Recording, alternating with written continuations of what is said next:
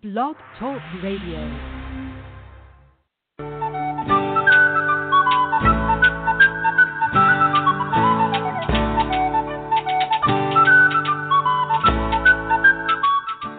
Welcome to the Spiritual Unity Radio Network, a station dedicated to the concept that all manifestations of the divine are equally valid. Join Reverend Terry Power HP, Robin McKean, and all the hosts for programming covering a wide range of spiritual topics. Right here on Blog Talk Radio.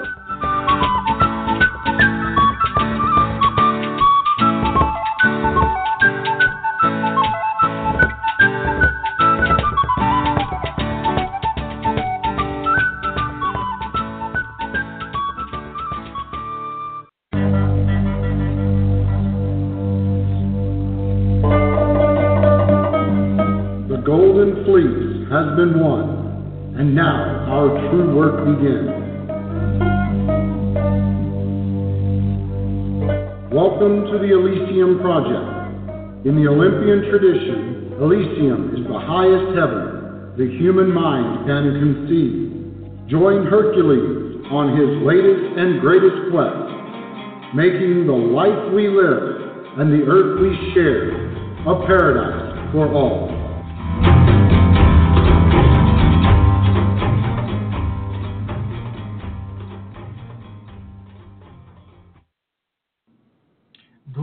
Greetings and welcome to the Elysium Project. I'm your host, Hercules Invictus, and this segment is called The Age of Heroes. Um, let me get into that a little bit more so that uh, you can understand where we're coming from and where we hope to be going. Uh, way back in uh, the dawn of this new millennium, I declared in New York City that the age of the victim is finally over and that the age of the heroes has begun. The way of the hero posits that one must utilize one's individual strengths to make one's world a better place. One need not be perfect or operating from ideal circumstances either. Are not the heroes that inspire us often tragically flawed? Are their lives not in a constant state of flux and full of uncertainty? Does this prevent them from attempting and accomplishing great things? Our Age of Heroes initiatives in the past have harnessed the creative energy and focused the attention of many heroic individuals with radically diverse backgrounds over the years, directing it towards improving the collective quality of human life. The Age of Heroes has always welcomed secular, intra faith, and interfaith participation. As with the Argonaut expedition of old, the children of different and sometimes warring gods are invited to partner with exceptional mortals to face great challenges and accomplish something that really needs to get done. In the early dawn of this new millennium, which uh, I would say was from 2000 2005, I partnered with individuals and organizations to stem the tide of the ever growing digital divide in New York City. Our collective efforts led to a free computer drop in center in downtown Brooklyn and an innovative intern extern volunteer program called New Shores. Our adventures were chronicled through the e radio show Navigating the Digital Divide, a comic strip in Big News, a few cliffhanger tales in Psych Journey, presentations at conferences, and an Age of Heroes special episode in the third season of my French television show. From 2005 to 2014, the focus was much narrower. I championed literacy, functional, vocational, cultural, informational, digital, multicultural, environmental in rural northeastern Pennsylvania and northwestern New Jersey through my individual efforts in partnership with my wife for a Mythic 501c uh, and via coordinated cooperative endeavors with local individuals and organizations. Local media and our website chronicle those adventures.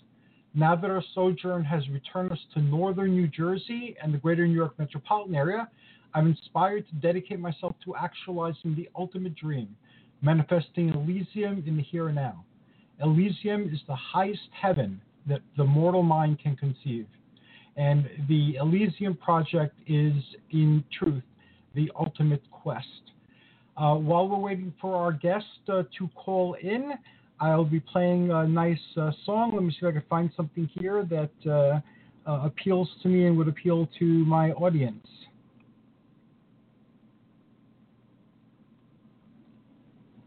how about Say Yes? I haven't heard that song, but it's by I'm Michaela, and uh, we should say yes to positive things.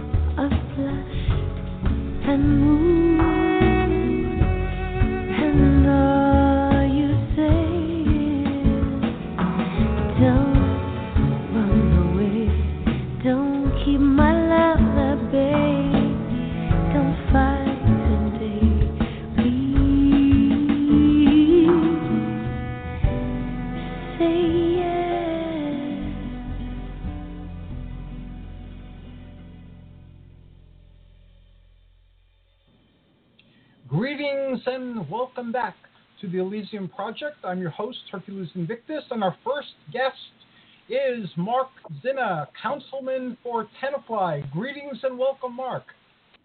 Hello, Hercules. How are you doing this evening?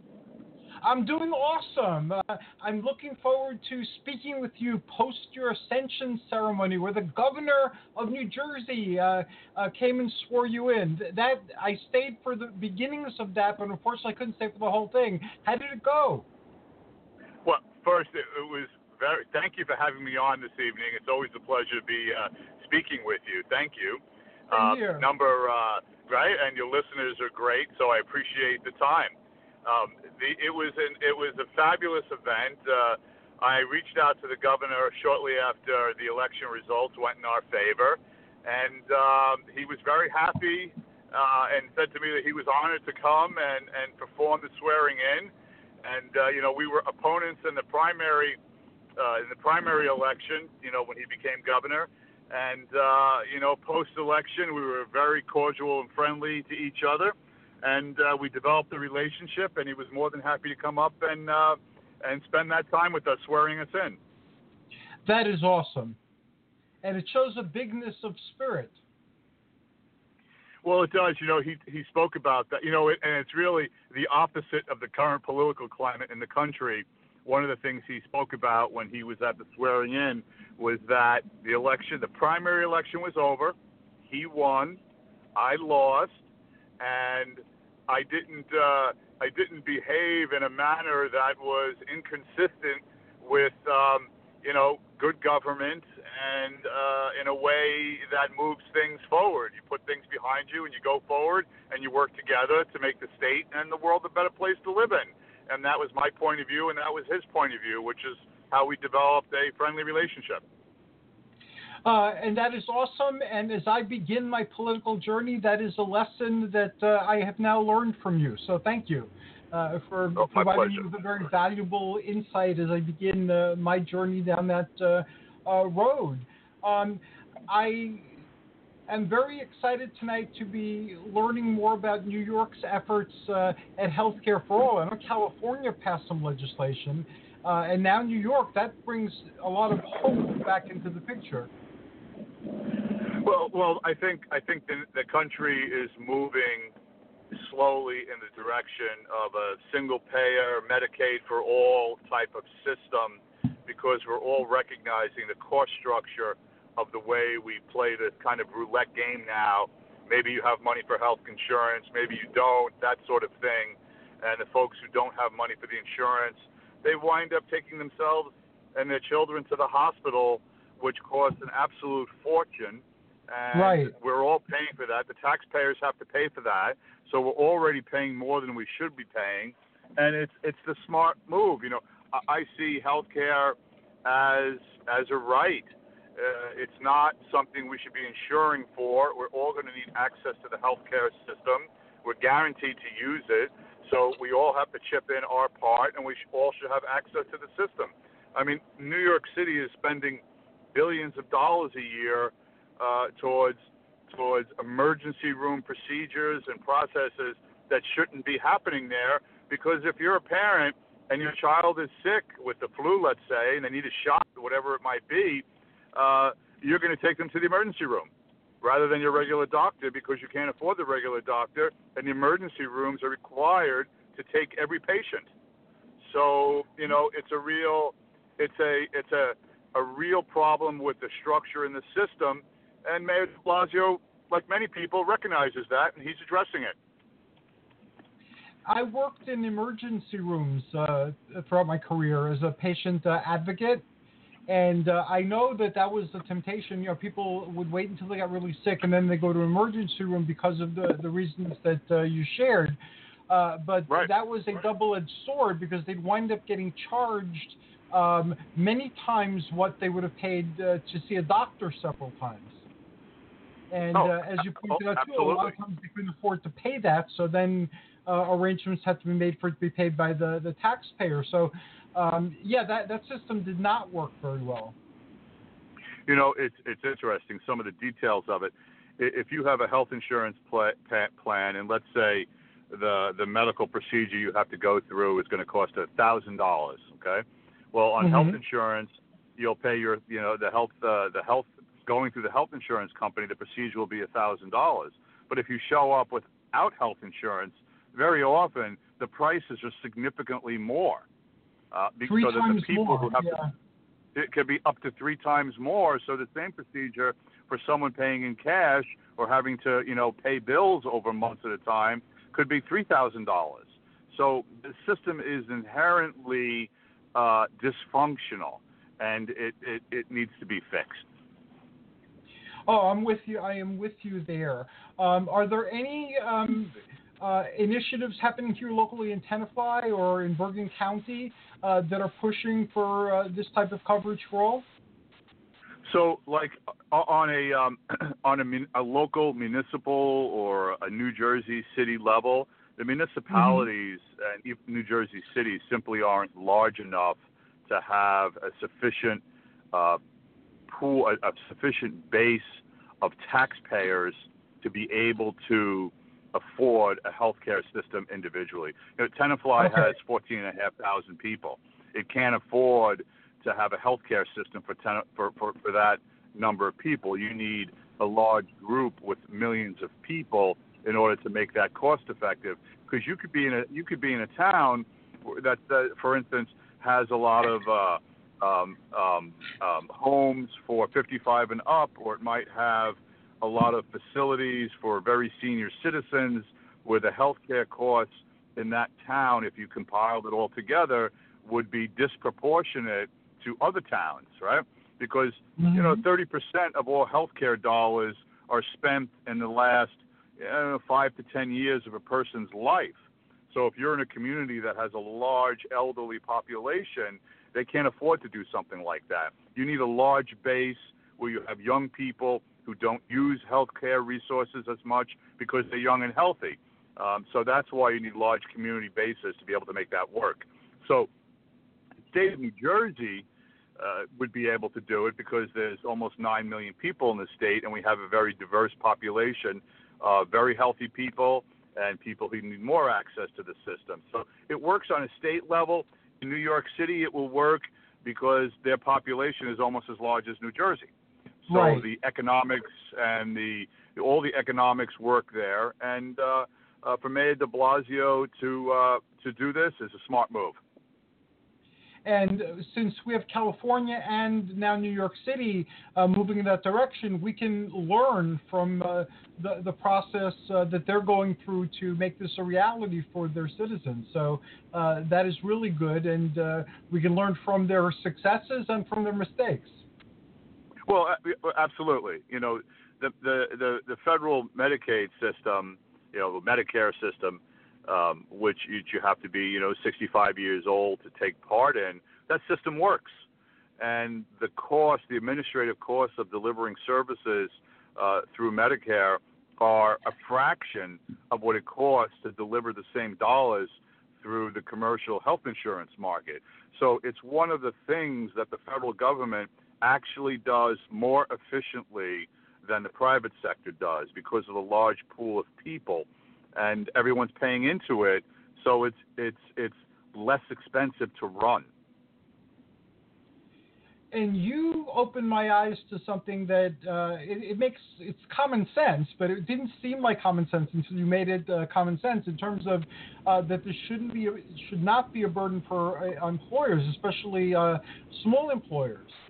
Um, and Well- th- that after you explained it, that made perfect sense, and I've actually um, used your words to sh- spread some of that light around to, to help other people see that no, we need we can't go back to what we we're doing before. That had problems uh, which led to the problems we're now having, uh, both directly and indirectly. We need a new solution. So I want to thank you for that. No, my my pleasure. It's just uh, you know information is power, and, and the whole I uh, the whole concept that uh, uh, you know if I break my leg or my wife is having a baby, whatever the, or my children need uh, uh, vaccines, how my employer is involved in our family's health care decisions and health care needs, it simply doesn't make any sense. Um, mm-hmm. And it's not about, you know, some people might say, well, big corporations should pay their fair share.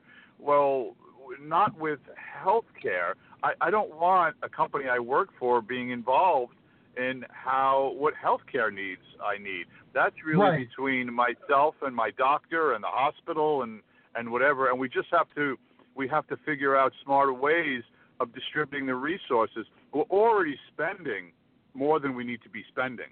Okay? And I'm not talking about rationing health care. All I'm saying mm-hmm. is we're already spending too much on what we're doing now. And as California and New York City have recognized, there's more efficient ways of doing it.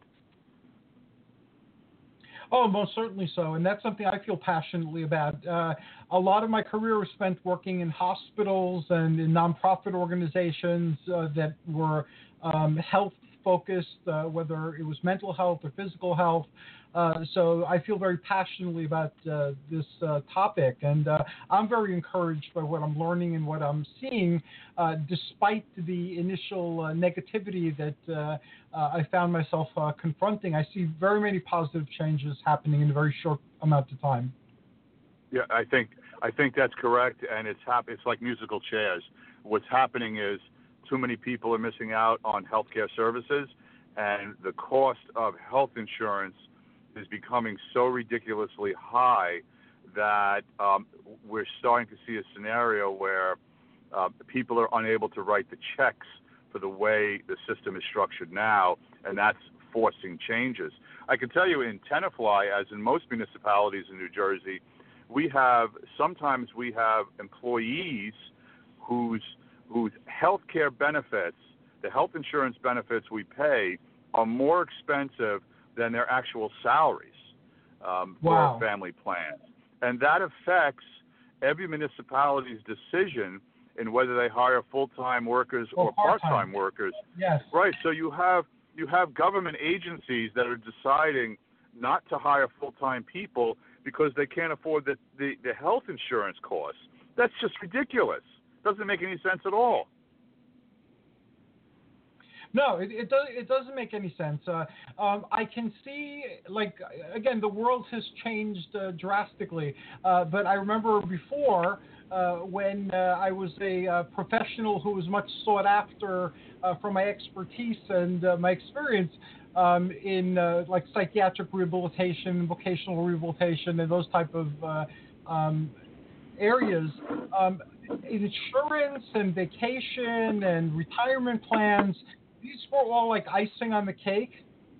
And, right. uh, and, and basically, when you went for your negotiation, is what can they offer you? So it's like, all right, we can offer you this for salary, but for you this health care plan and this retirement plan, and you know, and so on and so forth. And and it went back and forth for a while uh, until everybody uh, was happy or uh, okay with what was on the table, and then you moved uh, forward with what you were doing. Um, so uh, um, I can see employers offering or municipalities offering people um, health care incentives, but not shouldering the burden. Oh, oh, oh, absolutely right. You know, you know, in terms of healthcare incentives, you know, there should always be uh, you know, if a person has to go to the doctor, um, there should always be a little bit of a, a, a cost on part of the on the part of the person who who needs the health services because you don't want to encourage people to go to the doctor just for the sake of going. So and right. I, and I don't mean anything expensive. I mean whether it's fifty dollars or seventy five dollars. You know the thirty five dollar copay to go to the doctor. The doctor does. Um, what he needs to do or what she needs to do, and you move on. This way, everyone has a responsibility for their health care.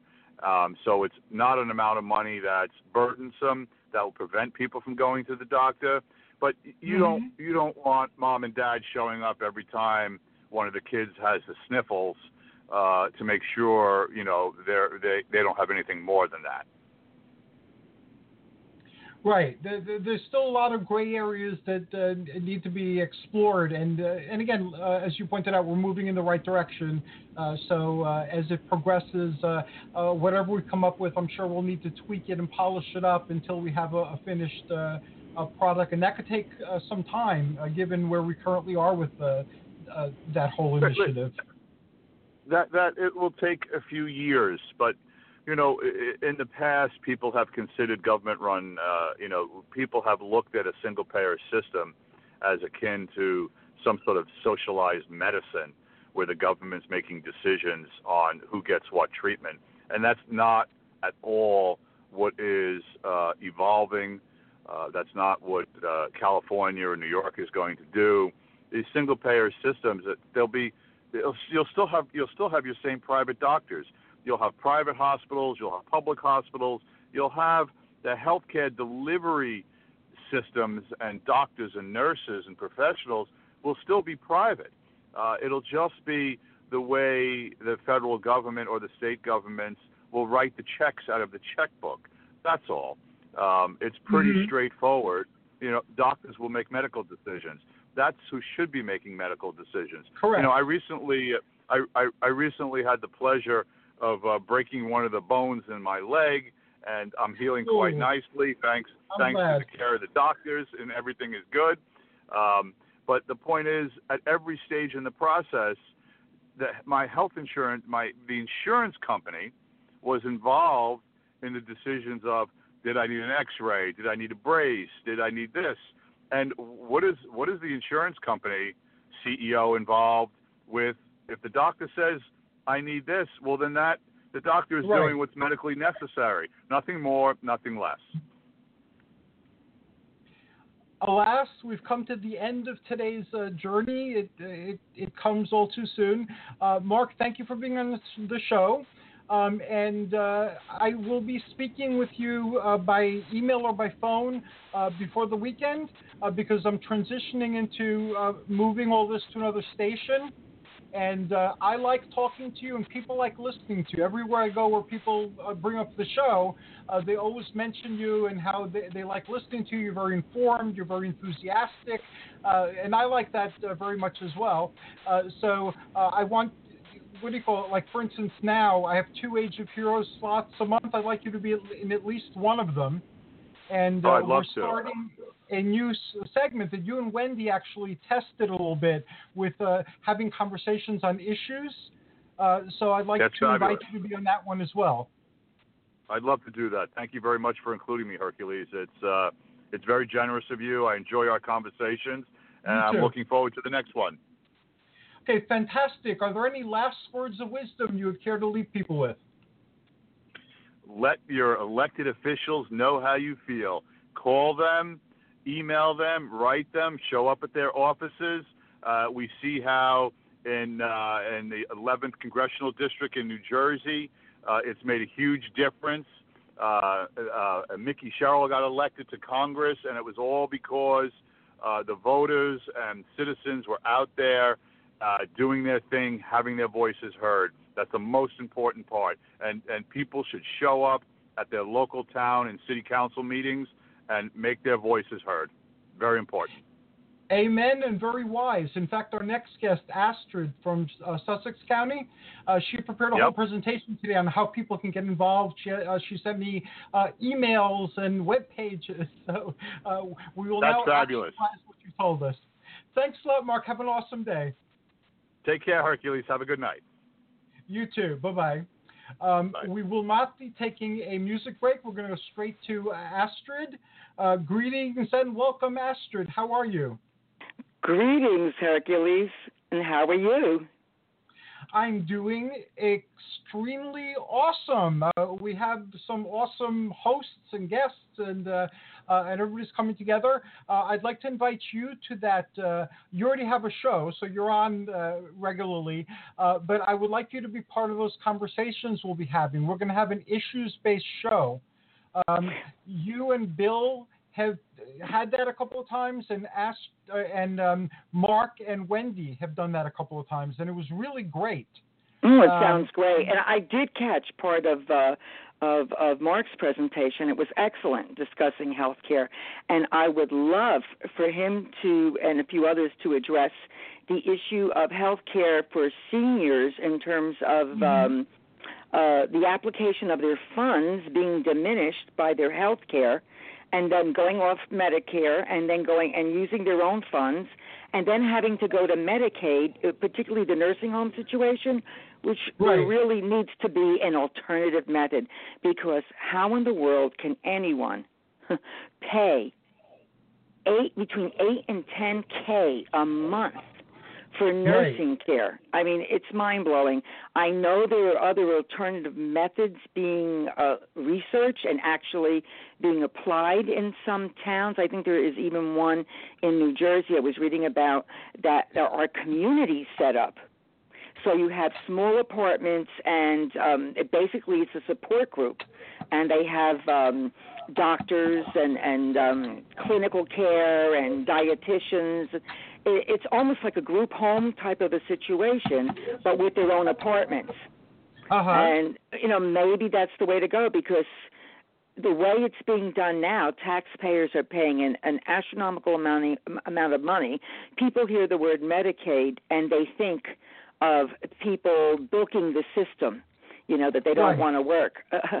there are so many people that can't make ends meet that have lost their jobs, that are getting supplemental uh, care, that are getting uh, nursing care. Like I said, they they used all of their life savings to pay for a nursing home, and then are moved to Medic Medicaid, which which is taxpayer funded. Uh, at a, an unbelievable exorbitant rate of money, And so that's going to have to definitely be explored because at this point, with the aging population, it is not going to get better.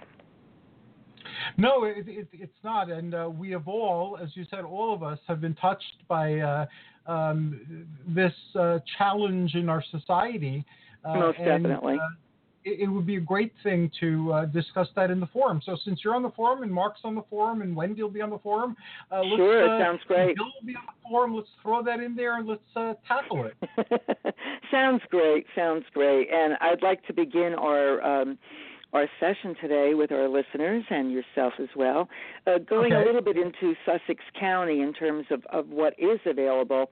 You know, we always seem to touch on the things that are that need to be uh, explored and, and negative issues that need to be um, counterbalanced. But I'd like to start off with something positive for the new year, and that is uh, some of the things going on in Sussex County. I know that I did mention in December that Project Self Sufficiency is such Yes. an unbelievable program. It really is, and how it touches so many different aspects of people's lives. And, and um, I did send you a few. Um, um, websites later on for, that people can go to to be more proactive, to get access information on some of the bills and actions taking place, and as well as some of the things locally that can just afford more information, like Project Self Sufficiency. I was amazed at the amount of, of supports and assistance that they have in terms of programs such as I've uh, shared free. those two already. I've shared those Yeah, before. I shared them again today. Uh, the websites for uh, uh, Project Self Sufficiency and Great. also Sussex, uh, New Jersey, the Sussex County Yeah. site. That's wonderful because I know they're going to have they have free legal consultants. They have home visitation by appointment. They have computer classes and different skill levels and ages, parroting classes for uh, school age children. They have something called the New Jersey Youth Corps, something called Higher Opportunities for Women. They have constant fundraisers for uh, certain situations it's amazing. Uh, they have the back to school fair, case management, children's and teen programs, substance abuse, family expo, family success center, uh, different health programs, holiday assistance, housing, life skills, support groups, Project Sussex Kids. I know they have a prom shop for uh, students that are in need, special needs fair. Um, so it blows my mind how extensive this Right. project self sufficiency is. And uh, I did provide you with a site, so if any one of our listeners are interested, they can go to the website, and I think there was even some more information there in terms of um, different offices. Uh, I also included the New Jersey office of um, the Township, Township Journal. It is a free, can you believe it, a free publication. The only publication that I could think of in this area in Sussex County is the New Jersey Herald News. The only one. And it basically Mhm. offers one point of view. Uh, and uh, it, not enough information. I mean, it has some, but I, I like the fact that the Township Journal is open to basically three zip codes that are free, which is 07860, 07821, 07874. And if you're in a different zip code and you want to access it, you you can pay a fee. I think it's like a year's subscription is for forty-two dollars, and I'll include that Wow. phone number. You know, which, but it's it's weekly, and it starts off with uh, in your community the things going on, and there was something about a reading program at an early learning center involved that with pro- involved with project self sufficiency. So that was interesting, and something I thought that was very positive too is this family in Sussex County called the Cerbo family. They have tree farms. Okay. And they they do a lot of volunteerism and a lot of fundraising for different uh, groups in need. They were actively involved in the Trees for Troops that is done nationally, and Trees for Troops nationwide obtained 6,500 trees that are donated and traveled to people that are in the service. So um, that's amazing. So things that, that people normally wouldn't have uh, access to, they do. So if they're deployed in certain sections, they're able to um, access them. And um, Cerbo was involved with this. They have a farm in Frankford Township, and they Uh-huh. transported about oh, 110 trees. They donated 110 trees wow. that involved, you know, the troops, and they transported it to the Cerbo's distribution center in Parsippany, and the um, the people came together. The people in Parsippany, the community came together with the Girl Scouts, the firemen. They all pitched in to help the troops. So, um, you know, kudos to the Cerbo family for stepping up again to for so. another worthy cause. It, it's nice to read positive news.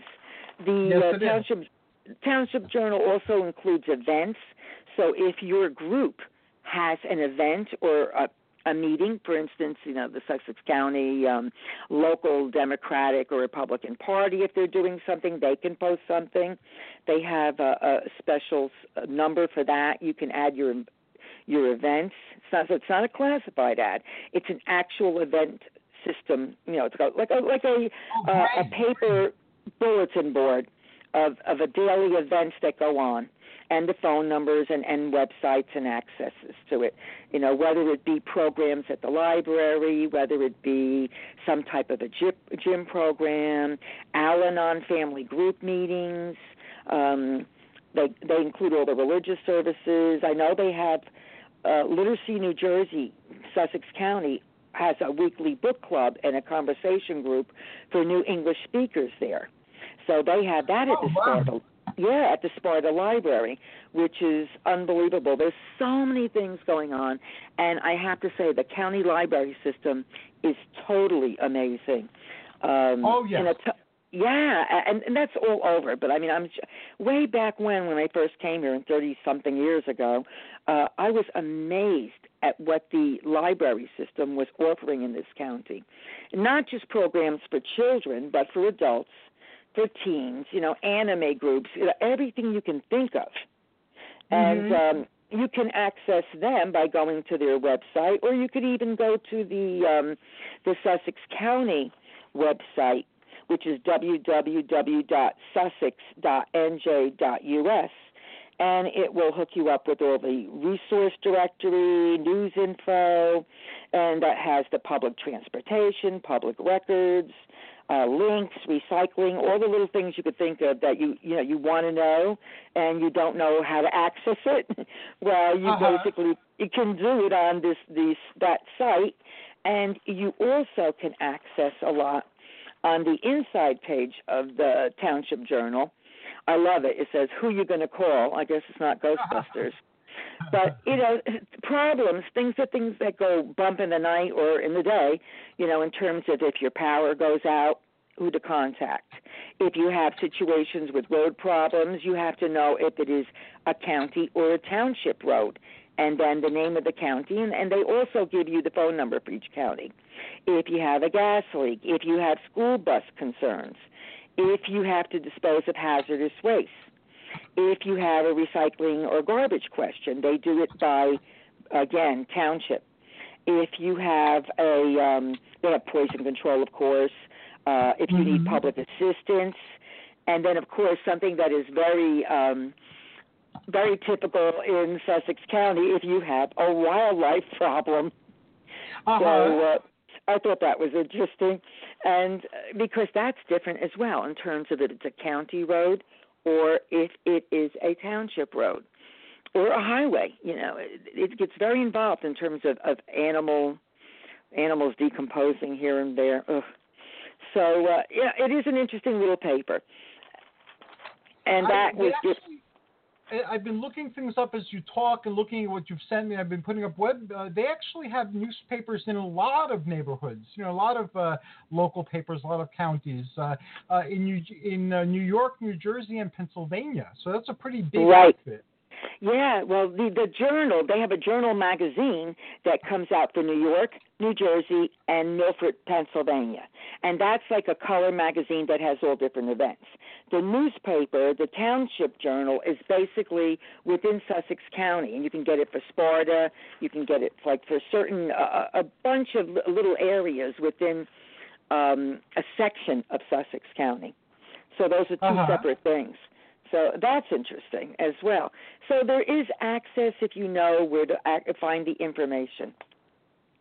And that is an important thing to know because uh, although many things have been affected and uh, um, areas of the safety net are down, there Yeah. are still big chunks of the safety net that are up there and uh, operating. And it's always been the problem with the safety net that most people don't know it's there or how to tap into it. Most definitely. And that's where, like, within the school system, it was great having uh, a parent liaison, not a PTO Uh-huh. or PTA, an actual person within the Abbott School District. When when they had that, but uh, you know, in certain towns they still have that.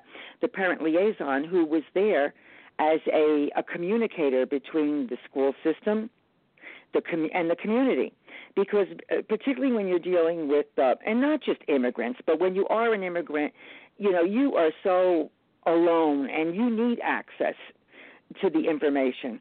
Um so you know a parent liaison would, would supply english learning classes after school for parents computer classes uh special classes for um parents working with their children together which was Mhm. really interesting. Doing projects together, reading together, um, doing art projects together, science projects. That was really great. And then, of course, having access to all the different amenities and programs that exist within the town. That's an important thing. That is a very important thing. Um, here in Tenafly, I'm the chairman of the Access for All Committee.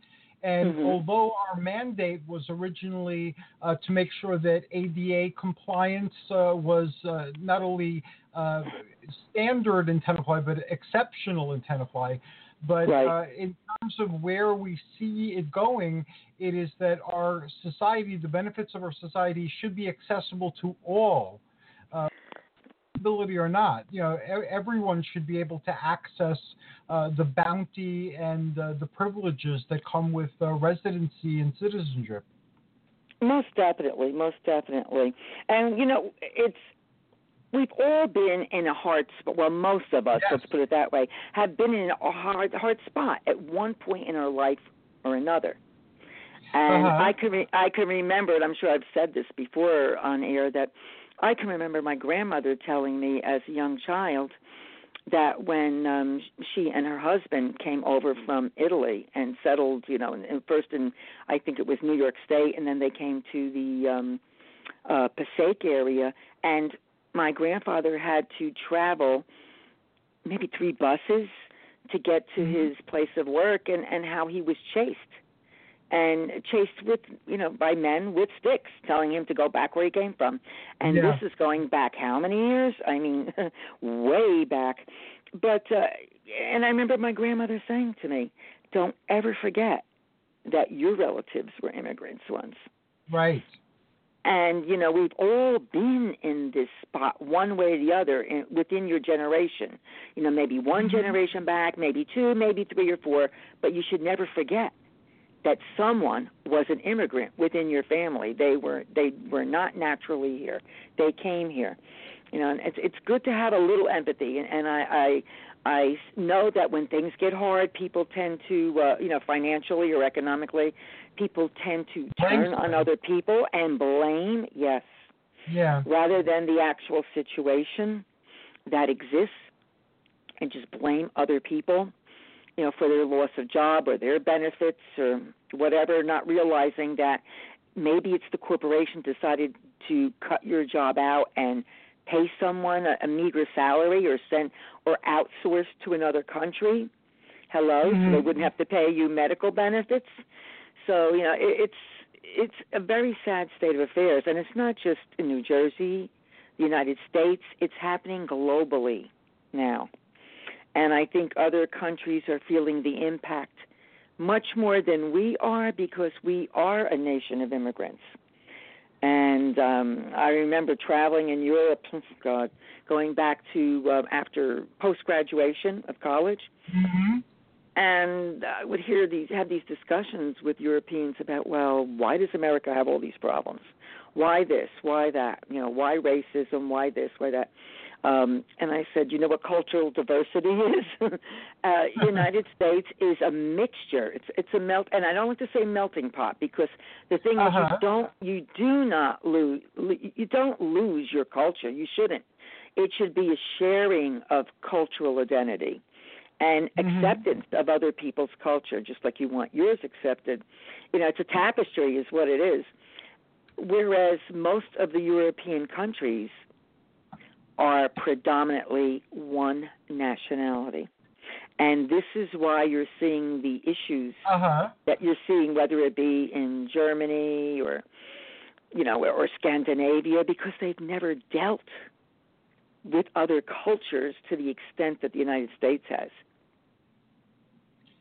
Yeah, and uh, it, it was uh, very uh, aptly said the other day by uh, Chuck Schumer um, Mm. that uh, the symbol for the United States should remain the Statue of Liberty and not a wall. Uh, you know, because uh, yes, I believe in uh, strong borders. Also, I mean, you need them, you know, to uh, uh, keep uh, the people in your country safe. But there should be better systems in place than the ones we currently have, where people can spend decades uh, trying unsuccessfully and paying lots of money uh, to go down the route of uh, citizenship. I remember in uh, the days of our uh, parents and our grandparents, uh, basically you studied, you paid taxes, you took a test, and there, there, there you go, you were a citizen.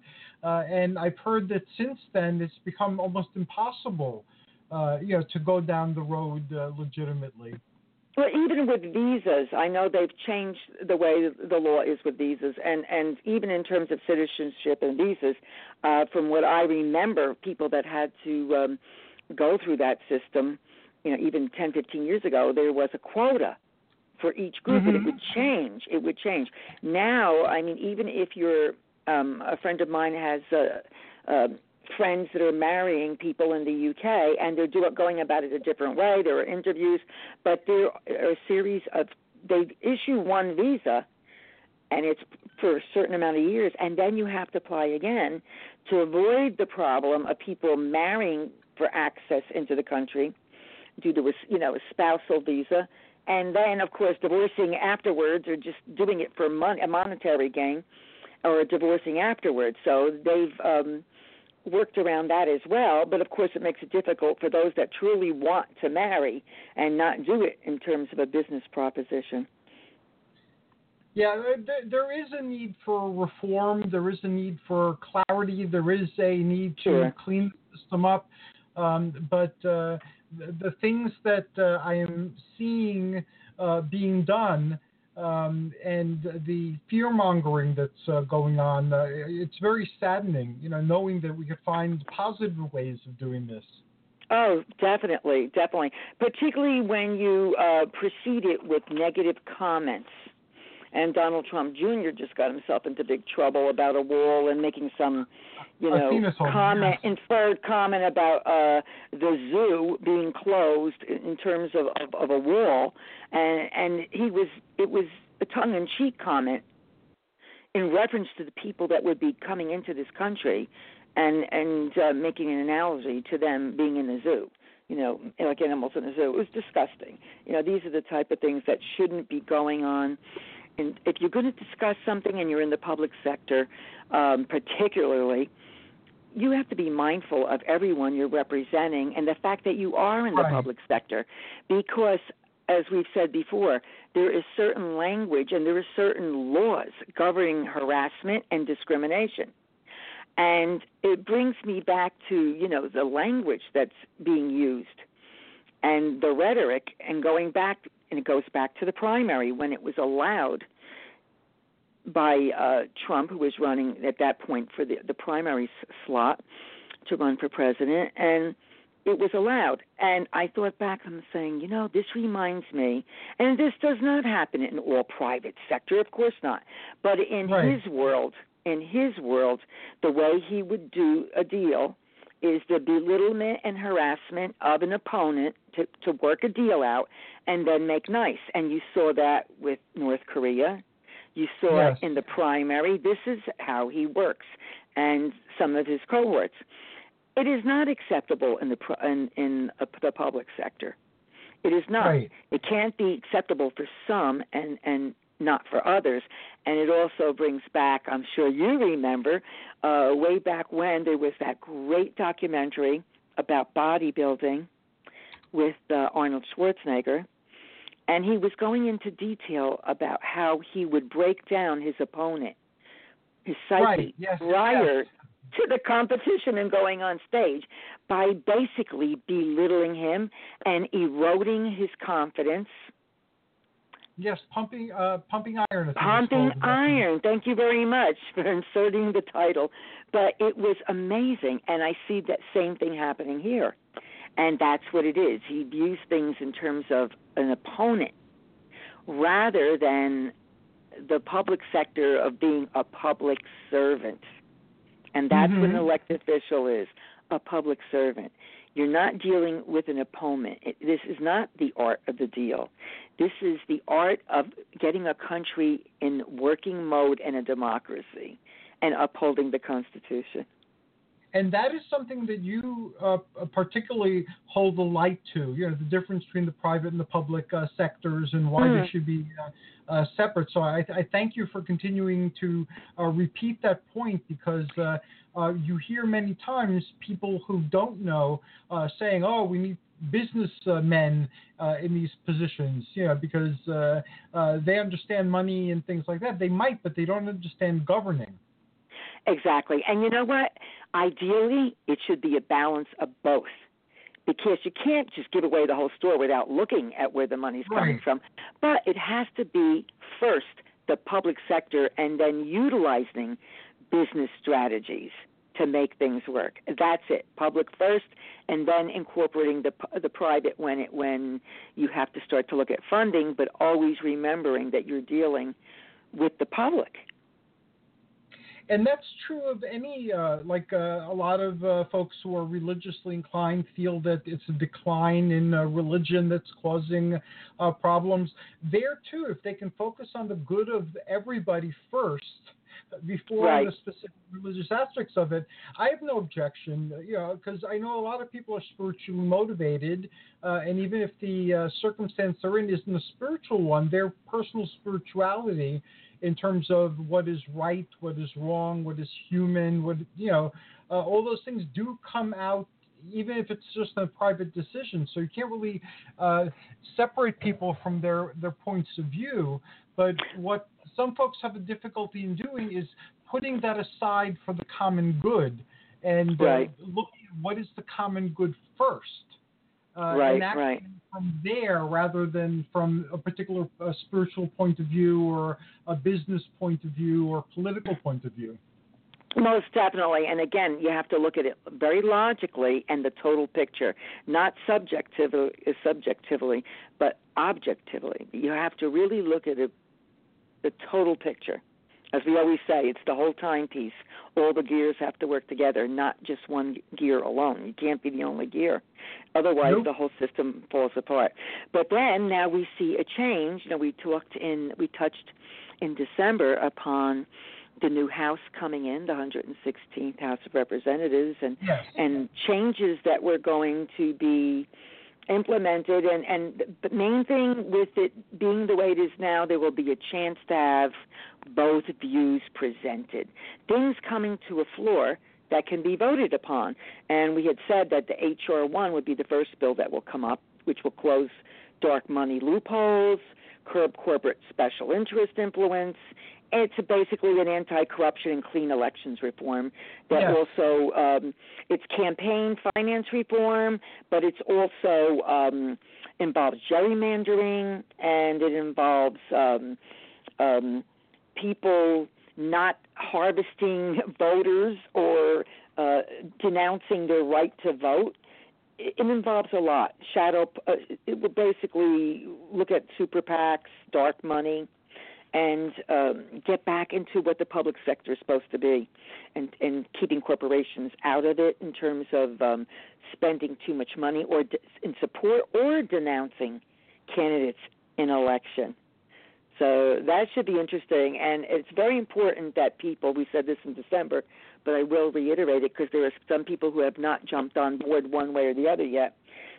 Contact your House Right. of Representatives member, see how they plan to vote tell them that you know you you favor the laws being changed and not having all this dark money involved and having things being done in a clear and concise way rather than being done the way there it's been done lately in terms of um, voter suppression, extreme gerrymandering, and um, having elections run the way they were supposed to.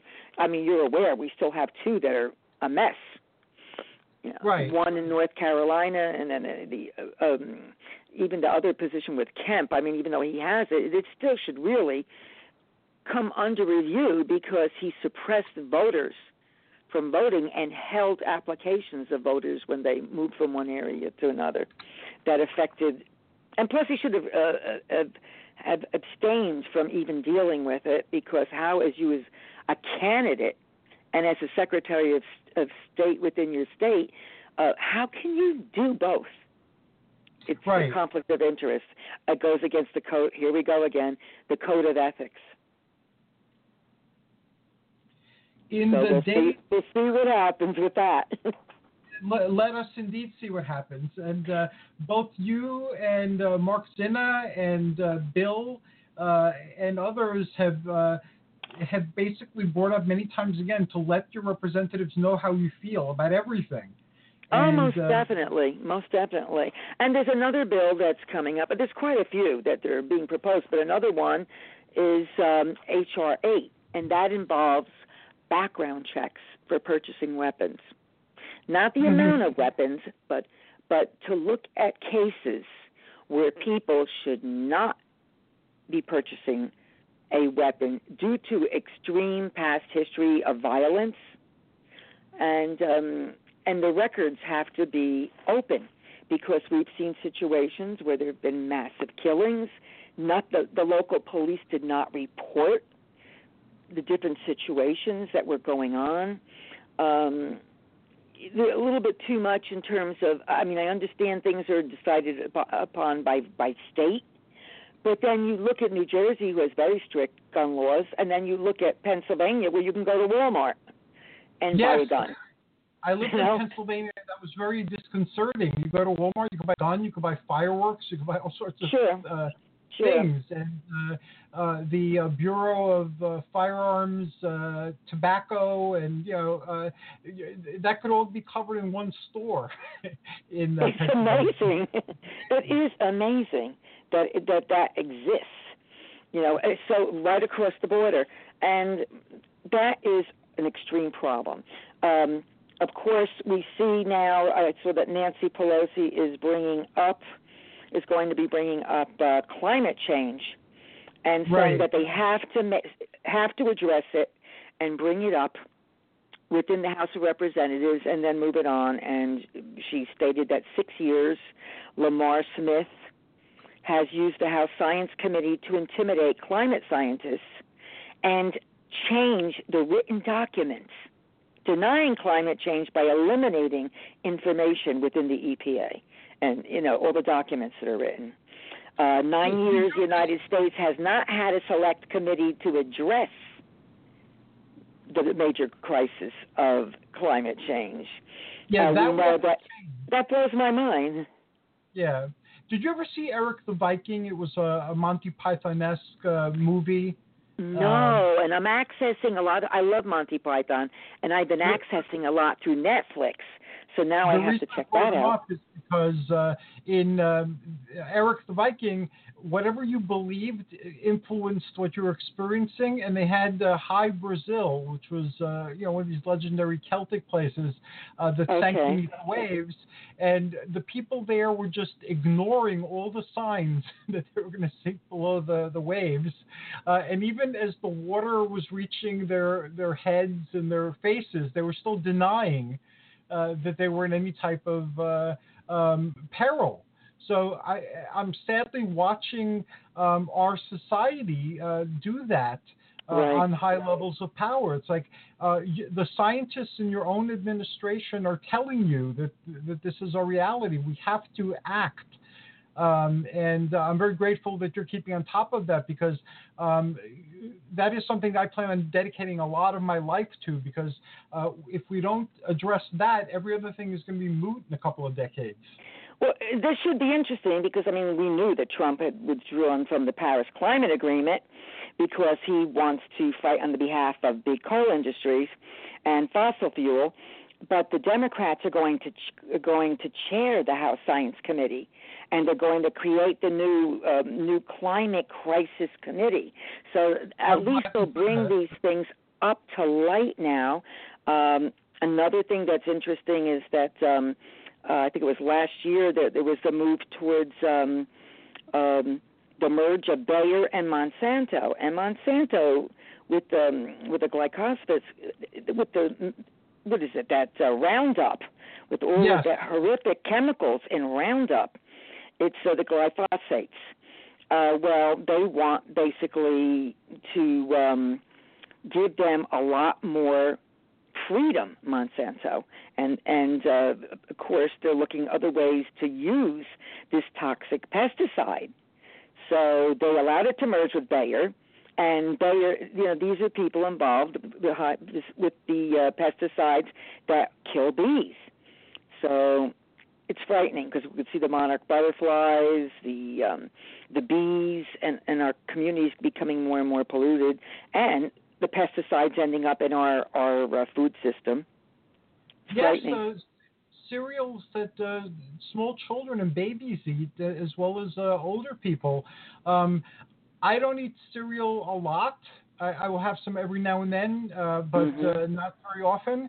And I was surprised that some brands that I had trusted my entire life, uh, they were being sued for having these uh, chemicals. in Cheerios. Infants No. are given Cheerios. Cheerios. Oh, Babies and older people. Uh, Yes. uh, yes. for my entire life, and and to know that uh, you can't trust Cheerios.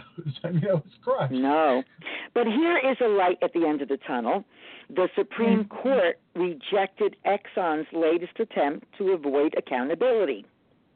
What happened is um, the Massachusetts Attorney General, Healey, cleared a way for a probe of Exxon all the internal documents to unearth how it's misled the public on what they knew in terms of fossil fuel and, and the role it plays in climate change. So, of course, Exxon wanted to block it. And um, the Supreme Court stood with the um, AG Healey and said, "No, um, Exxon, you're not going to uh, uh, block them. They're they're going to look into mm-hmm. it." And supposedly, uh, you can contact your state attorney general to join in Massachusetts Attorney General's investigation because the more states that join, the more pressure there is right. on the Supreme Court and on the government in terms of making them answer for what they've done just like the car industry's knowing certain things and J and J with the uh, powder and um talc and, and the use of those asbestos in the talc.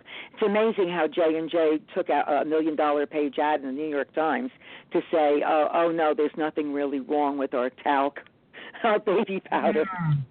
You know, then why do you need to take out an ad of a million dollars? Uh, uh, yeah, I I know. I, it's frightening. If I, my, if I had my life to live over again, there's some things I would have learned more about just so that I could understand uh, uh, them better in the here and now. Uh, but, uh, but but Hercules, the information wasn't out there. I think that you have more and more people on the inside mhm. that are disgusted with going with, with things that are going on and leak things. Because how else would this happen? How would you know about these internal documents if it wasn't getting leaked? It was just like the NSA, and you remember that one poor man that came out with how we were being spied upon, and and then he he just zipped off to Russia to avoid uh, prosecution. I don't know for the life of me, I can't remember his name. I just Uh, remember his face. Snowden, I believe. Snowden, thank you. Um, it starts with someone being so unhappy with what's going on and saying, I've had enough. I'm just going to leak this, I'm going to leak that. And there is no other way internal documents can get out than that way. And now let's bring us up to, we can end with, uh, go into detail about this, this wall and bringing this government to a shutdown. 800,000 federal empl- employees Yes, furloughed or working without pay. Um, who does it involve? Well, first of all, Mitch McConnell and, and the Repo- I know that there was a bipartisan move in in December to um, keep the government running, Right. to not shut it down, to pay, to pay them, even if it's shut down, to pay all and keep it all opened. Then when this this war came upon, and again, you know, it's going to be my way or the highway, and I'll keep it closed as long as possible. Well, now Mitch McConnell is, you know, does not want to bring the um, bills up for a vote, Mm. and that's an issue. So they, they're talking about pressure on Bill McConnell. Uh, I also read an interesting article concerning uh, this wall in terms of. Um, you know the fear mongering about the migrants and the caravans and blah blah blah. Yes. and how the House Republicans already approved five billion for the wall, but in the Senate they need they still need the Democratic support to pre- to prevent a filibuster. So they need a Mhm. bipartisan bill. But McCarthy, who will be taking over for uh, Ryan, and this is interesting because they, they, you don't hear too much about this. He's upped the stakes by introducing legislation for the full 25 billion the White House wants for border funds. 25 billion, not 5 billion. So not everything is being put out there, and and and they'll say, well, it's the Democrats. This has to come to a a meeting of the minds. It can't be one way or the other way. Um, you know as well as I do, Yes. a, a wall can be purged. It can be dug under. There are many ways to deal with the wall, but with in the age of technology, why would you not resort to more technology, manned computers and drones to be able to to monitor it because you can have a wall, but if it's not being monitored correctly, what good Mhm. is it? What good is it? Walls can get destroyed, dug under, climbed over, you know, blown up. You need to have the viewing of, of drones, you need to have constant surveillance and the right kind of surveillance to be able to monitor. That doesn't require all that money. No, and uh, again, I'm I'm hoping that these conversations move forward. Uh, because uh, again, 800,000 uh, uh, people not getting their paychecks, and many of them not able to uh, start other jobs because they're required to stay on the, the job that's not paying them. Uh, th- that's a tragedy on a on a on a great uh, level. Most definitely, and, there was a, an article in, in, the New York Times. I don't remember if it was this last Sunday, the Sunday before, but it was about an area in Florida that was so hit by drastic flooding that the all the prison inmates had to be moved to Mississippi, and the people working there had to travel seven hours to get wow. to the, to their job, which was moved to another state. So here they are dealing with the flood situation not resolved and a prison. Their job, they have to basically go drive seven hours or commute somehow seven hours, live there during the week and come home on the weekend. They wow. are now not getting paid. They have to do it, do the job, and not get paid. So let's add insult to injury. And these, this is an area that was very pro-Trump. You know, I wonder how they feel now. And I'm not saying anything pro or con. I'm just saying how could they possibly feel first having to live this horrible hardship of leaving their family and living somewhere because the job now has gone, you know, right. seven hour commute to another state, and now being told you're not going to get paid either. It's a little frightening. And then I've I heard people I, people saying it won't affect them. I don't want to leave our conversation on a negative note, uh, and our no. time is almost finished. So uh, you had a lot of positive things. I posted every single link that you sent me. It's on the uh, Facebook now. People can access oh, it. thank you. Uh, are there any I will say this though, and I don't mean it in a negative way, but uh-huh. if you think that it's not going to affect you, these are just some of the little things that will affect you. Um, mm-hmm. The Consumer Protection Agency, 550 employees to 22. They handle investigations for people in terms of products. The Department mm. of Ed, uh, Department of Ed, 4,000 to 250 employees. Now, student financial aid will be affected in terms of forms and help. The Department of Health and Services, it will affect their annual influenza program right in time. Uh, of course, the national parks, the federal loan, uh, permits small business loans, and let's not forget uh, passports and visas. Obviously, they will take care of the ones already being processed, but if you're applying for it, forget about it now. So, you know, there, it is incentive. It does affect someone, all of us, in one little way or another, or someone that we know. Um, and, and we need to get like Mark said, and we always say, you have to make your voice known and say, let's take care of the people. This is about the people. In the phase two of our uh, audio adventure, when the show moves uh, very soon to its new uh, station, um, mm-hmm. all the things I've learned uh, in our journey thus far, I'm going to uh, talk to you. I'm going to talk to uh, Bill. I'm going to talk to Mark. I'm going to talk to Wendy. I'm going to talk to everybody involved in the show Uh, to see uh, how we can uh, be even more uh, responsive and uh, on the ball with what's going on so that we can. right, right. And like you always say, you know, communication, information, visit as many websites, and a lot of the ones I, I gave to you, they are proactive, like they're telling you about people you can get in touch with. And, and after me, I'm assuming you're going to have Bill on.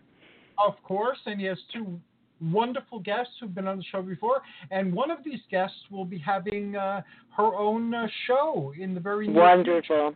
And, and just to be... let you know, Bill wrote mm-hmm. a great letter to the editor that was in the Township Journal about what's ahead in 2019. Excellent job, Bill, and that's a nice way oh, to end and lead into him.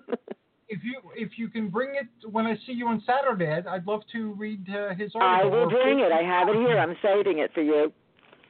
Okay, good job, Bill. You're awesome. Have a wonderful uh, evening, and I will see you in a few days. Most definitely. Take care. You too. We're going to listen to Dave the Bard's Land, Sea, and Sky, and then we'll be back with Bill Waitman and The Eye on Northern New Jersey.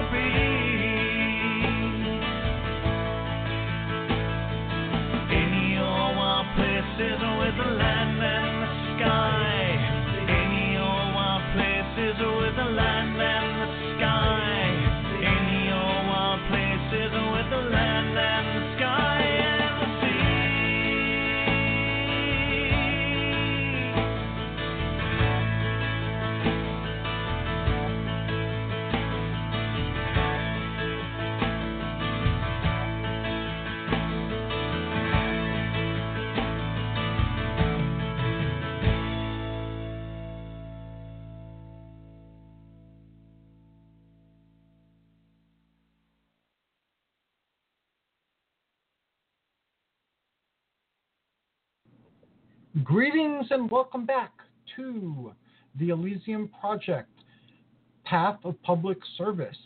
Um, sorry about uh, the music running out. Uh, something happened on my board, but everything is back in control now. Uh, our next segment is Eye on Northern New Jersey, hosted by Bill Waitman. Greetings and welcome, Bill. Uh, same to you, Hercules. We should have uh, we should have a very thoughtful night tonight. Um, you yes. know yes, who's on the uh, line I- with us? we have both of your guests on the line with us, I believe, so I will uh, bring them on.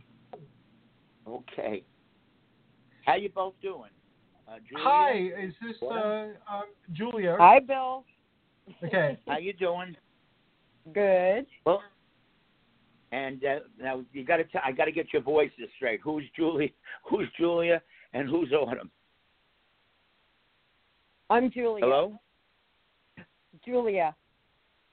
Okay, Julia. Why don't we start off with you because you've had some good news Autumn this here week. as well. and Autumn, I, we're going to have uh, uh, some bad news with, but um, you know, uh, I, I, I'm just looking at a quote from Obama, and uh, uh, the be- uh, belief, the belief that there are better days ahead, uh, always seems to be a guide. I mean, I'm looking at Julia, and I know that uh, she struggles for her ch- for her children, and uh, I, I remember that. Um, Princess Diana just said that she she wouldn't know what she would do if, if she didn't ha- if she didn't have her children. Um, suffering seems to be an issue that um, I guess gives us gives us great knowledge and great courage. Why don't you start, uh, Julie, with your story tonight?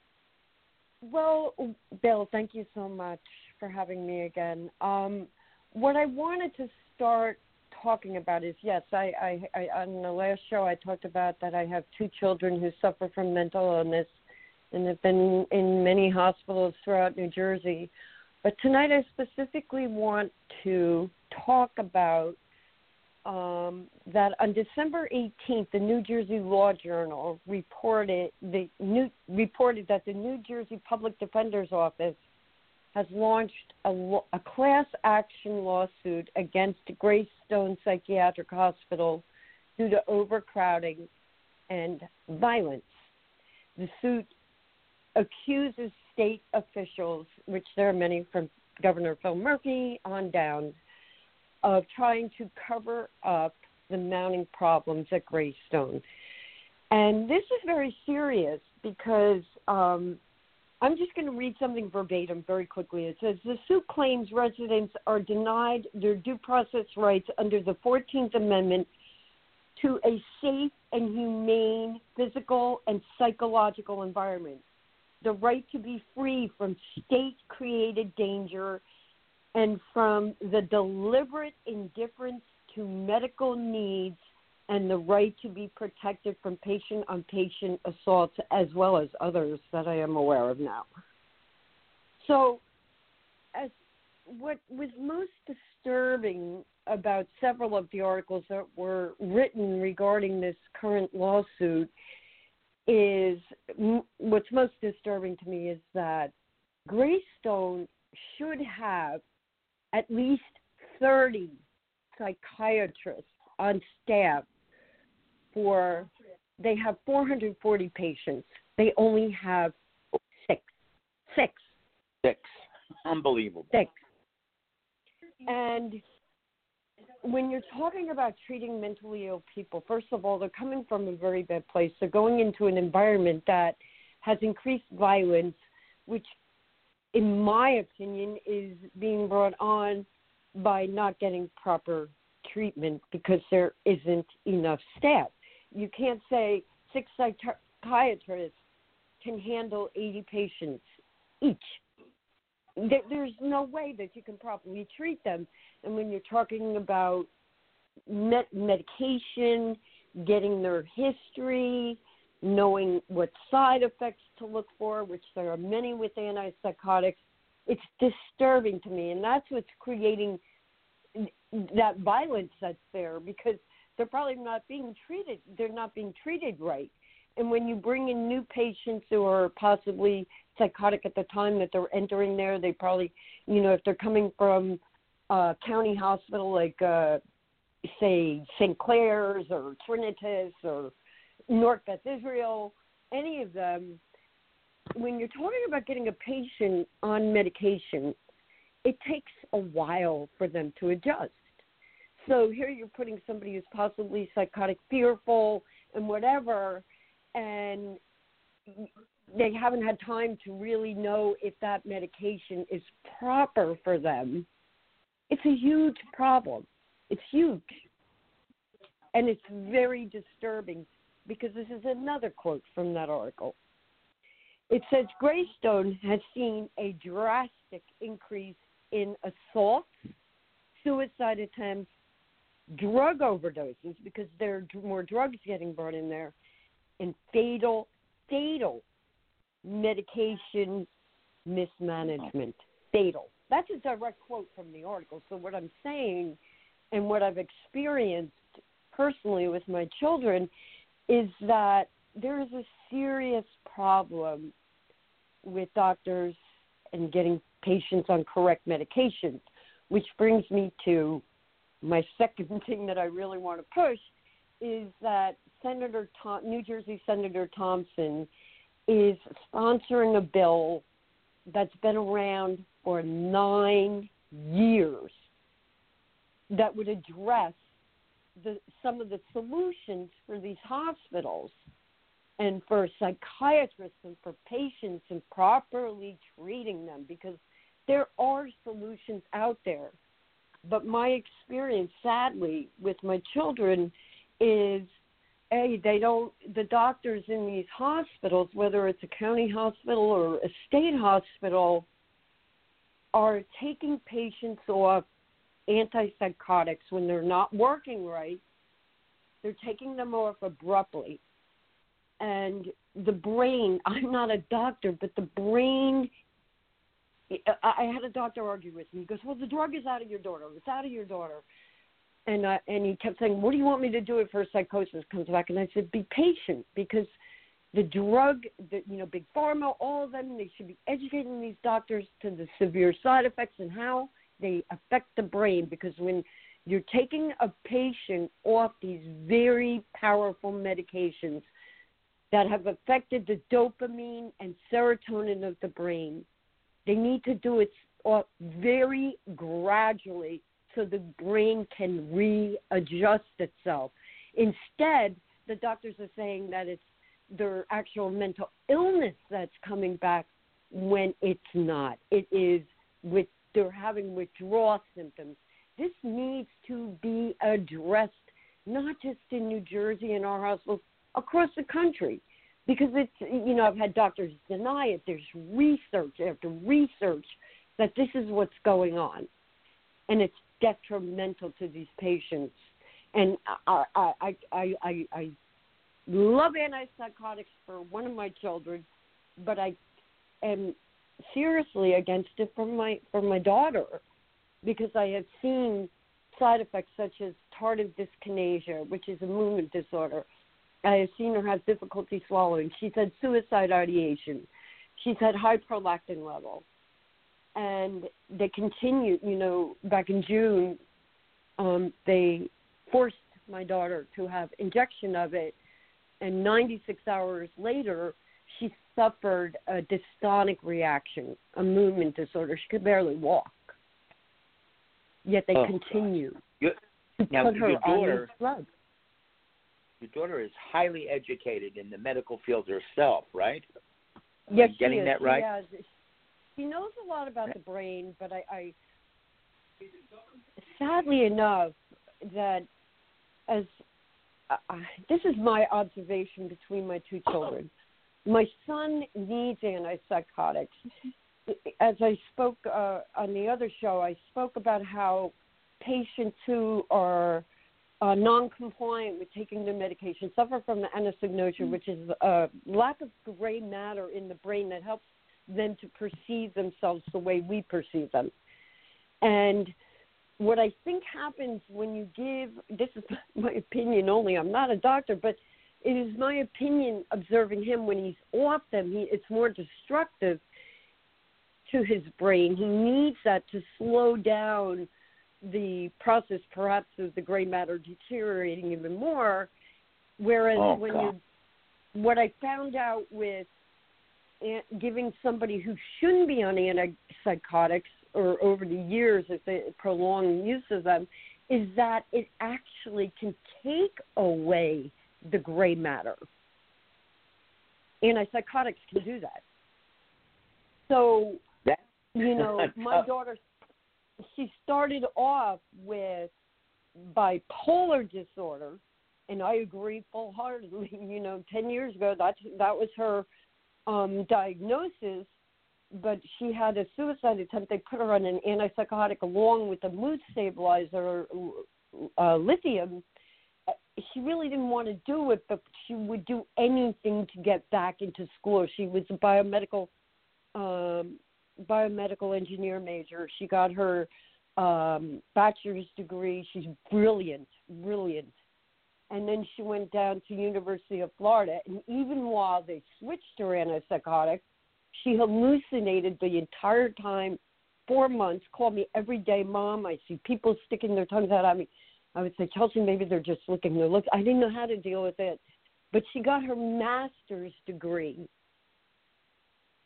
in biomedical an- engineering and it's even field. on so now we're talking 10 years and this is a brilliant woman that is being forced to be on drugs that are basically killing her you know when it comes down to the fatal medication mismanagement that's in this lawsuit that's what i am seeing with my daughter it's breaking me because i want to help her and she didn't want me involved with her medication treatment at all even though back in October of 2017, she said to me, Mom, I know I need help. She knew she needed to go to the hospital. She was having suicide ideation because they had put her on Latuda, which Latuda and Abilify are two of the only antipsychotics that have a black box warning that says there's suicide ideation. Yet the doctors, they should know this. They should be aware of that and they continue to think- put her on it. Let me ask you a, a question. Uh, I just wrote a piece uh, that on the other show they were just talking about it, um, and it really it was looking at opioids and opioid addiction, and how um, on the elementary side how pharmaceutical companies and uh, pharmacists and doctors push certain medications. Is there a parallel to that? I mean, Yeah. I just read a uh, American Medical Well- Association piece, and that the uh, the death rate is increasing for just about every age sector, from from babies on, and uh, it's it's it's too crazy. I mean, we're over prescribing sometimes, and as I told you, I have a uh, grand that puts his hands through which- glass, you know, glass and cuts himself. Correct. You know that, that that's it's heartbreaking what what we experience with our children, and yes, I believe that medications are overprescribed. That they, you know, as I spoke before, you know about Dr. Daniel Amen, is that I believe patients um, should have brain SPECT scans, and this came from Dr. Daniel Amen because he said, and I'll repeat it again, is psychiatry is the only medical profession that does not study the organ it is treating. So if you study the brain and you see that a patient is lacking gray matter, you know, well, let's see what antipsychotic will work for that because you you know that they've had the psychotic break, that they need medication, and to get them on quicker to stabilize them rather than this prolonged in and out of the hospital with non-compliance and everything. But it's vital because you can have two depressed people, and they have different brain activity. One might have higher brain activity, the, the, the one might have lower brain activity. So you can narrow down the specific drugs that will help that certain portion of the brain, and it's so cost effective. Then this in and out of the hospital, it's so expensive. you know, um, my my children, luckily, or you know, they they get the, the state pays for it certainly, because they've been unable to work. But I find when I talk to a lot of people and they know my advocacy is that, you know, I find well, what is your what is your diagnosis? And these are young women, you know, in their twenties. My diagnosis bipolar. Well, what medication are you on? Well, they're putting me on an antipsychotic. And I read a book, An Unquiet Mind by Dr. Kay Redfield James. She, she's like a renowned psychologist out of Johns Hopkins. And, you know, there are mood stabilizers, specific ones, which are your lithium and lamictal. There might be another one out there, but they're starting them on these antipsychotics. These are powerful And- drugs. I have witnessed Um, I, people I've seen it. I, withdrawing from I don't want to talk about autism, but I've seen a kid that was almost perfectly normal got hit with a whole bunch of things on one on top of the other. I mean that it, it's ridiculous. I mean, I had him tested by a psychologist, uh, and he was uh, five years ago, and he was college material. He can hardly say his name now. He's so drugged up. I I gotta I've got to finish this up a little bit because I, I have the other lady on um, on tonight Yes. too. I want you Yeah, to oh, tell I'm about well your. finished. I think I got everything out. you did a great you did a great job. You are working.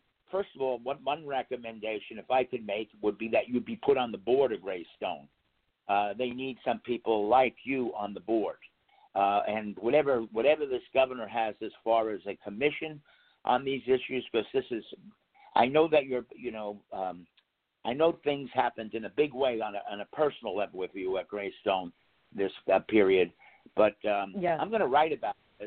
Uh, I'm going to put it in uh, newspapers around the state and, and, and in other other states because I do think the issues that you described tonight, uh, over prescribing the wrong kinds of medicines for the wrong kinds of treatments. Um, again, it's like the pharmaceutical companies uh, pushing this at, at one end, and they're becoming adopted because the pills that you told me about, my grandson is on Abilify, and the other one I always mispronounce it, Latruda, Latruda, and uh, he was a, a, a, you know, I I don't know what happened to him. I mean, I had him living with me till age seven, and he was okay. Um, but uh, I want, how can people get in touch with you? Because that's what he's he's going to ask. Uh, and um, what are the next steps? well, I am in touch with Senator Thompson's office. I have to really push for this legislation. I do have something going on, but I really don't want to disclose it yet because I'm in the early stages and want to see where that goes. But I would love to hear from people and their experiences, whether it be a family member or a friend, and and have them get in touch with me because we need people, we need voices of people who are having trouble feeling like they're not getting the treatment. And and just one other thing, I did read something recently that there seems to be an overcrowding in the ER rooms of people with mental illness. So not only is there a lack of beds, there's a lack of psych- psychiatrists. It, it's a huge, huge problem that has to be addressed. You know, because suicide, you know, is is up. And most of these uh, places around the state, and you've listed a few for me before, are having the same kind of issues. And uh, and, and then they're, you know, I was involved heavily with uh, Easter Seals, uh, and there was a cross section of people there. Uh, and um, I blame. I today on Facebook I attacked uh, my uh, state senator and my uh, two assemblymen because they're not doing a damn thing. Uh, they make life harder for the residents of our county, and uh, they help close that facility in our uh, county, uh, Easter Seals. Um, I want I want you to stay in touch. I want to bring you back if you don't mind. And, Certainly. uh, Thank we'll- you so much. no, I'm gonna uh, I'm gonna try to do the same thing with uh, Autumn too. Um, let me get. You can hang on if you want and listen to this. You mind? I'll listen. Okay, Autumn. Thank you, Bill. Uh, Autumn and I, uh, I went to court with Autumn for for an issue. Um, and uh, we have a third friend. Uh, she has a friend. We have a mu- mutual friend.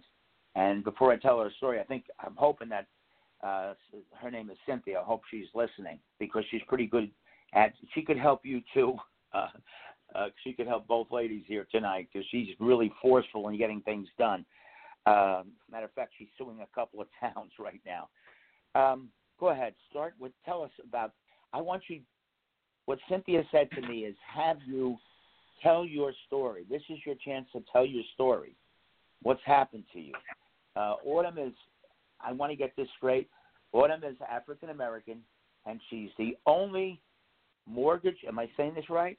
Mortgage processor in the state of New Jersey. Is that right? Um, I'm the only. Good evening, Bill. I'm the only uh, 100% woman-owned, black woman-owned firm in the state of New Jersey, as well as in New York and Pennsylvania. Okay, take it take it from there. Tell your story now. Okay. Um. Well, uh, my story is is that I have been working for the past 20 years and giving myself to help others and having them believe in the American dream and giving them confidence that they can obtain anything that they want in life with having the free mind to do so. But unfortunately, due to the sabotage minds of others and the greediness and preservation of others, I have been misused, mentally and emotionally abused by not only a city, but by a black city, which, as being a black woman coming to, I am completely offended and appalled, except besides being sexually harassed. Um, there's just been things that have happened with me that unfortunately that I have tried to do the right thing. I have tried to do the correct protocol, to handle things correctly, to have people not do right, especially when you have good people to come to a city to do right for people of that city to help them grow. This is called. You were involved in a project. Let me get it correct. Called the Valentine Project with the city of Newark, which you yes, worked your I was involved. Yes, um, I was. Uh, hold on, please. I was uh, involved, and I did not come there on my own. Actually, I was requested to come there. Uh, I did not walk into the office to request any work, or they needed me to come there because of a project that they were having problems with, and they needed the expertise of someone else. At least is what I was told.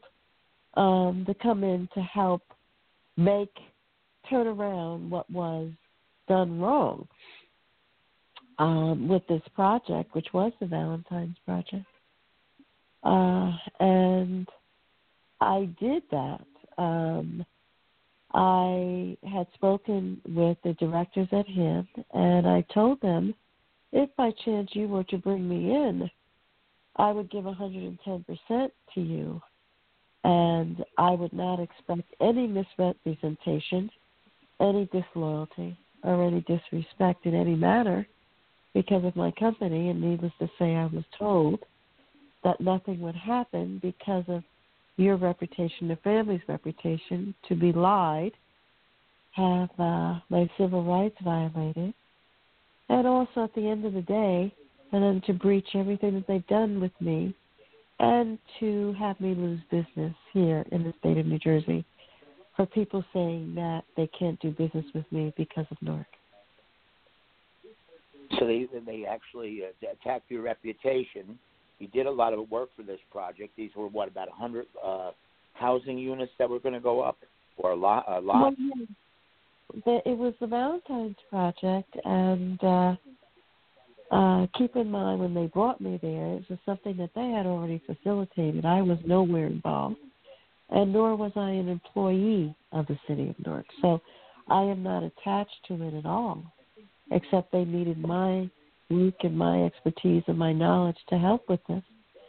But yes, it was a project with a hundred lots, and people spent five hundred to a thousand dollars to own their American dream and have their home built on the lot.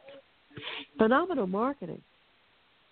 Phenomenal marketing position, but at the end of the day, it did not work. And unfortunately, I took got the blame of everything. I was it was a play to pay mode with one of the directors of the city of Newark that uh paid to play, basically. And uh lied and did things with me, you know. And uh at the end of the day I've been trying and trying my best to settle this and they agreed to settle this problem financially of all the damages and what they've done to me. And it's gone on and gone on to finally I realized they were never going to settle. They just bled me, you know, for over a year, stating they're going to settle and we're we don't we want to settle without litigation and we are sorry for what we've done to you and we've bled you and we you'll we'll make up for everything and more than what has happened to you and you know continuously you know over and over again. And they haven't done anything. They haven't done anything. And, uh, and I'm tired, Bill. I'm tired because when you have good people that come to you of something of a city, of an urban city that needs help, a revitalization to build, to come together, and it's not even parties. It's not Democratic. It's not Republican. It's humane. It's life. You do not step over people and hurt them and ruin their lives and and mentally and emotionally abuse me. Needless to say, have a director use a play to play to play mode on me, and and do what he did. I mean, and then at the end of the day, for them to deny it and not say anything about it. No, it's not acceptable. Not acceptable at all. Let me just stop for a second. I, I, I actually talked to uh, uh, Julia about uh, Della. Oh, how do you say that woman's name? Della, the, the Channel 12 person. Um, oh, Della, Della Crews. Now you Yeah. get awards, things that you've done in the community, in your communities, uh, with uh, young adults. Uh, you've gotten the Channel 12 gave you, I, I, I think, an award, or she gave you a personal reward for your efforts. Um, Yes. I want people to know that you've worked hard for your career. You, this was a family business that you had with your mother starting it, um, and they really uh, basically have taken away a lot of your house is imperiled. Um, that's why uh, Yes. look Yes, at people and help you. I had uh, have worked very hard to try to help people and uh, do right and follow in my family's legacy, and to leave a legacy for when my time comes. I I have worked 110 percent and gone out of the box to help those that no one else would help to have this happen to me and to be extorted in a lot of different ways. And I in the summertime, yes, Della Crews did a spotlight on me and and gave me acknowledgement of being in business for 20 years. Uh, the mayor of Montclair, they pinned me, 150 year pin of Montclair, which only delegates get. You know, so it's sad to say that me being a black woman, but a minority woman going to a black city, that these men would do this to and think it's okay. And women are standing out now. We're tired. And I did nothing to them, Bill. Keep in mind, they've done this to me. They've ruined and bled me dry, and they haven't settled it. So now it's at a different position where now women are rallying behind me, and people need to know what they've done, and they need to pay for what they've done to me and the damages that they've incurred. It's wrong. It's wrong. It is wrong. It's it's it's immoral, and um, unfortunately, this happens too much. Uh, you were taken advantage of, I assume. Uh, those lots were for low-income people. Whatever happened with those lots? I don't even know, Bill. At the end of the day, the director that I was working with that brought me in that and also told me that I didn't need to speak to anyone. Also told me that I did not need vendor approval. Also told me I needed did not need to speak to anyone in higher authority so he could bring me in on this project and to work with the city of Newark. At the end of the day, was all it was all misrepresentation. And to tell you the truth, I don't know what happened to these lots. I don't know if houses were ever built on these lots. I don't know what happened. All as I know is that at the end of the day, they were scrambling around and stating that they can't follow through with it. And I don't know what happened. I have no idea what happened with everything with this project because what what happened was is when I started giving them the information and providing the knowledge of what needed to be done, then things started to change, you know. So I can't answer it. And to be quite honest with you, I am very much appalled and I'm very surprised that me as a woman coming to the city of Newark, not only that, dealing with all these men and not one person or leader of that city to step up and see what has been done to me, my company, and my family's legacy, and the reputation not pay up for what they've done and use me as a target or for whatever reason for something that failed on their end is wrong. It's wrong. You know, I'm a private entity. I work hard. I work on commission. This is, and I spent almost a year with them. And to be abused, extorted, and worked and then completely told they don't know me and never heard of me? They, That's awful. They, well, I hope hopefully you're going ahead with this uh, case. Um, they did offer you a settlement, but it's uh, I don't know. Are you, you feel it's a legitimate thing, just bleeding you? No, I'd rather be in ball and chains now that the settlement that they offered me. And I mean that literally and physically. Um, they must have thought that I was desperate, desperate enough that I would walk away in ball and chains and be happy for what they offered me, knowing at the end of the day what has been done and what initially was due me. So, no. No. And I am so sorry that I allowed myself to become a victim of people that aren't honest and don't treat you correctly. But I'm not a victim anymore because now I can speak on it. And for women that go through this and experience this and feel ashamed or feel as though they've done something wrong or they'll just knock you down because they're more powerful than you. But at the end of the day, I did nothing wrong. My company did nothing wrong. And there's people that know this. And they're standing up and saying what you've done to me and my home and a lot of things that are happening to me. It's not right. They made a promise You to settle. paid one di- I, I don't know if I'm exaggerating, but you didn't get paid one dime for this project over the year. I didn't even get a penny. but yet they kept giving me work to do. I didn't even get a penny. And then it came to a point where I started speaking out. No one knows me, or you know how they treat sometimes women, they don't know what they're talking about, or they're up and down. No. And then it was like they knew nothing, or, you know, you have to call the mayor's office because it has nothing to do with us, because this party's running. I mean, it became such an inhumane positioning for me.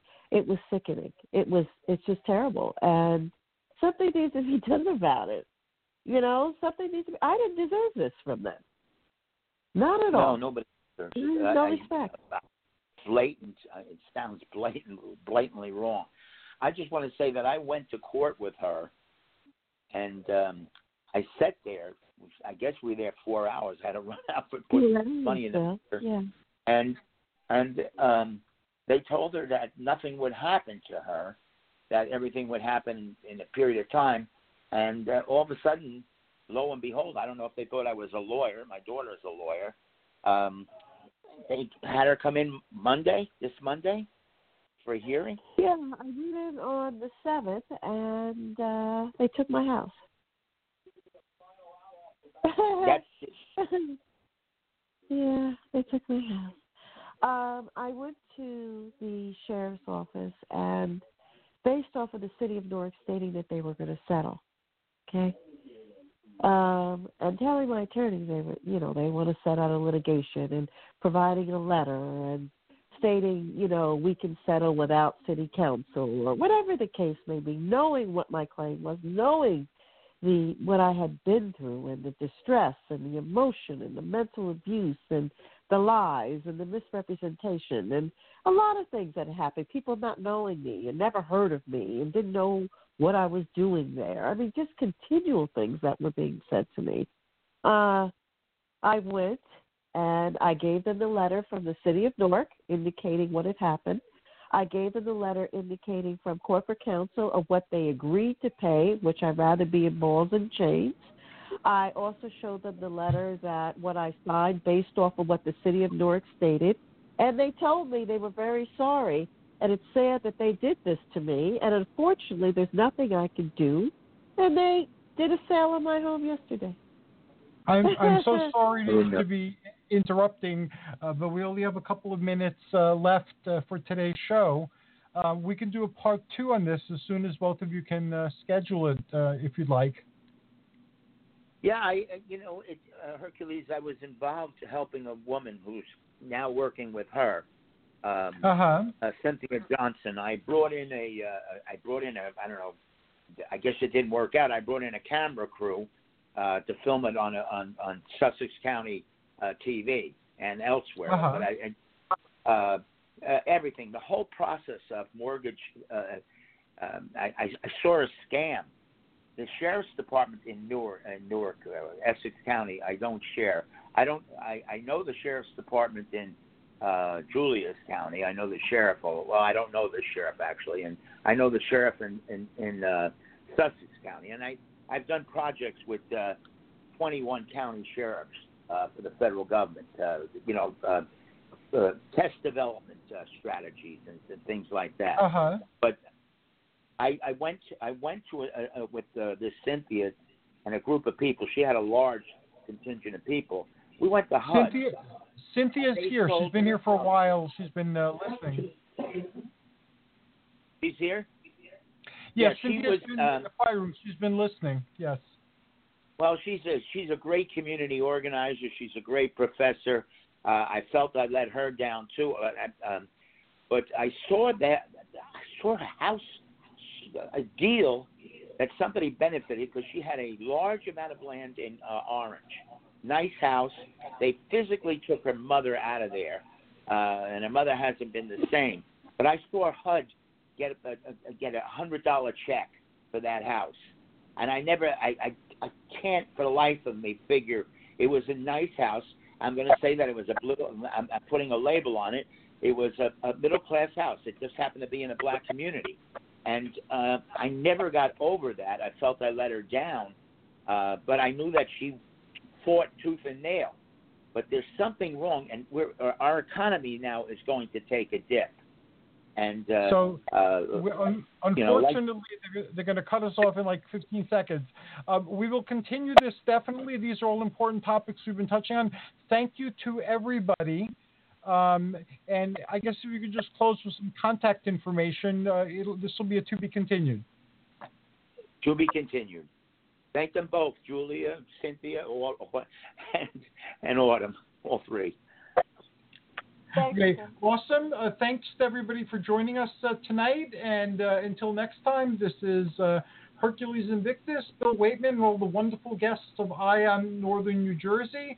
Um, Happy New Year to everybody, and may all of these issues be quickly and completely uh, resolved as the year moves forward.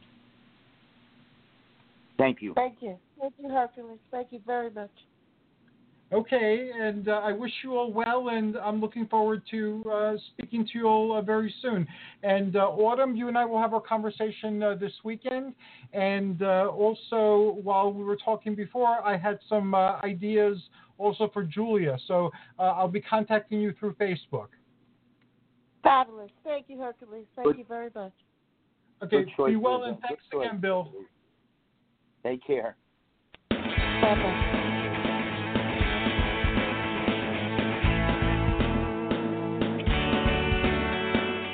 Thanks for listening to the Spiritual Unity Radio Network. Join us seven nights a week for exciting programming covering a variety of expressions of faith.